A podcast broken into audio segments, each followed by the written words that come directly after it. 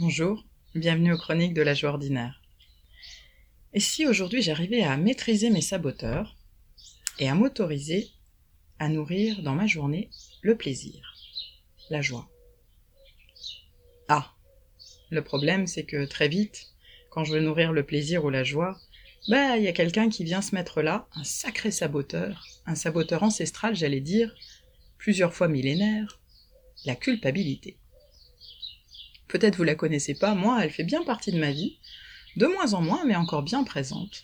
Cette culpabilité qui fait que est-ce que j'ai le droit d'avoir du plaisir, d'être en joie? Des proches nous rappellent, euh, dans un titre d'un de ses livres, Vivons heureux en attendant la mort. Ok, vivre heureux, mais il n'y a pas de manuel.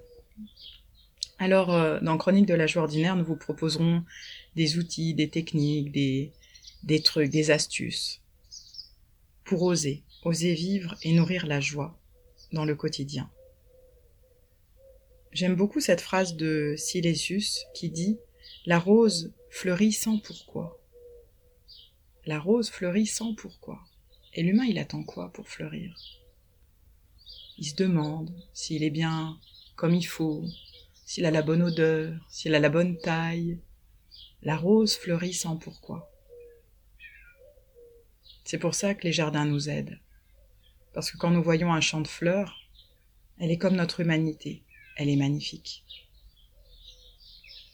Et pour ceux qui ont du mal avec les orties, qui ont, qui ont peur de ceux qui piquent, de ceux qui viennent apporter quelque chose de différent, je vous rappelle que la soupe d'ortie est absolument excellente et d'ailleurs peut-être je vous donnerai la recette un jour dans Chronique de la joie ordinaire.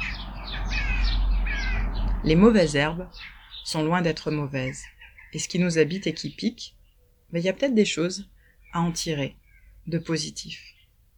Alors aujourd'hui, soyez comme la rose, fleurissez sans pourquoi, nourrissez le plaisir d'être en vie et la joie dans votre quotidien, parce que c'est dans l'ordinaire que la vie peut être extra. Bonne journée à vous.